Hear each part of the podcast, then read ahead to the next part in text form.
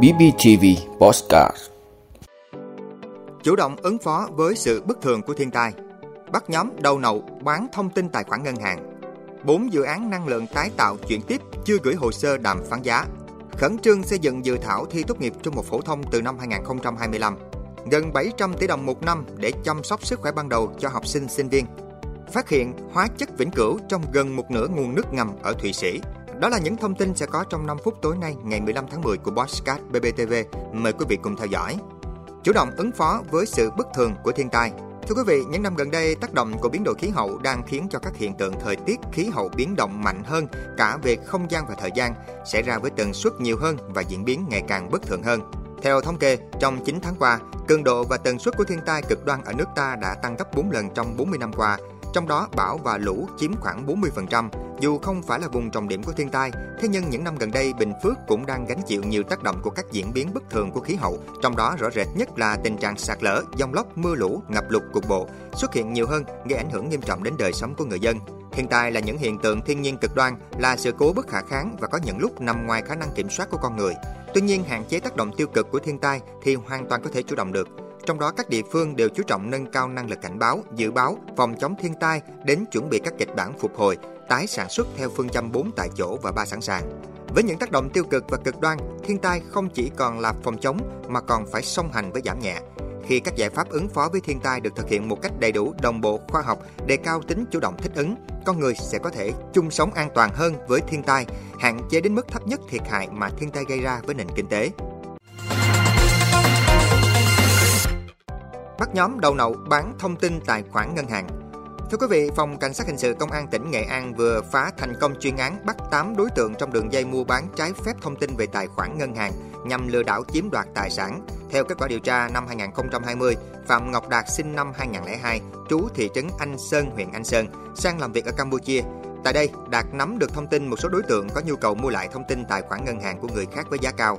Mặc dù biết trước mục đích của các đối tượng mua lại thông tin tài khoản ngân hàng là để hoạt động phạm tội, tuy nhiên vì hám lợi, Đạt vẫn tiếp tay cho hành vi phạm pháp. Sau khi về nước, Đạt lôi kéo thêm 7 đối tượng khác làm cộng tác viên trong đường dây do Đạt cầm đầu. Để thực hiện hành vi, nhóm đối tượng đã mua lại thông tin tài khoản ngân hàng nhằm chạy các chương trình quảng cáo với giá 1,5 triệu đồng một tài khoản, sau đó bán cho các đối tượng nước ngoài với giá 4 triệu đồng một tài khoản.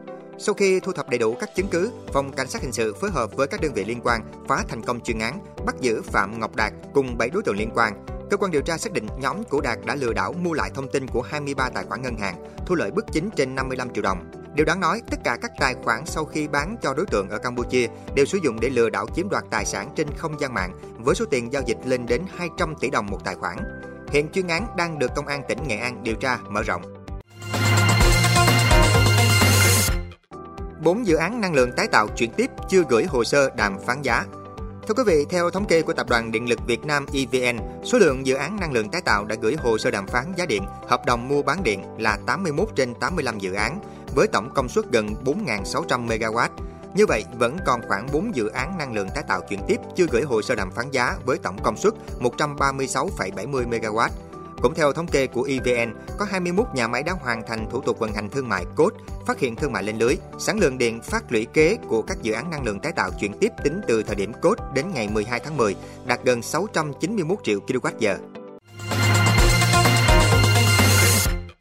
Khẩn trương xây dựng dự thảo thi tốt nghiệp trung học phổ thông từ năm 2025 Thưa quý vị, theo Bộ Giáo dục và Đào tạo, ngoài hai phương án thi tốt nghiệp trung học phổ thông từ năm 2025 gồm 4 cộng 2 và 3 cộng 2, bao gồm toán, ngữ văn, ngoại ngữ, lịch sử, Bộ Giáo dục và Đào tạo vừa bổ sung phương án 2 cộng 2, tức là học sinh chỉ phải thi hai môn bắt buộc và hai môn tự chọn trong số các môn còn lại được học ở lớp 12. Theo dự kiến của Bộ Giáo dục và Đào tạo, phương án thi chính thức sẽ được công bố trong quý 4 năm 2023.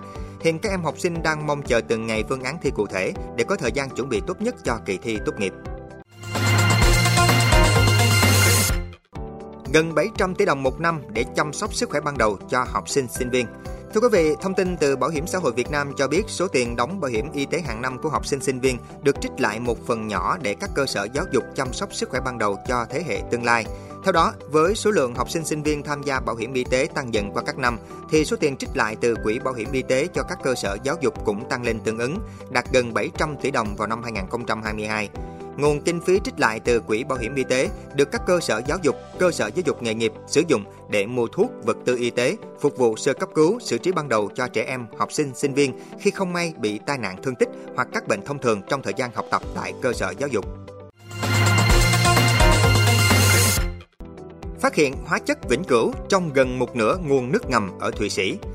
Thưa quý vị, cơ quan quan sát nước ngầm quốc gia Thụy Sĩ vừa cho biết hóa chất vĩnh cửu đã được tìm thấy trong gần một nửa lượng nước ngầm ở nước này.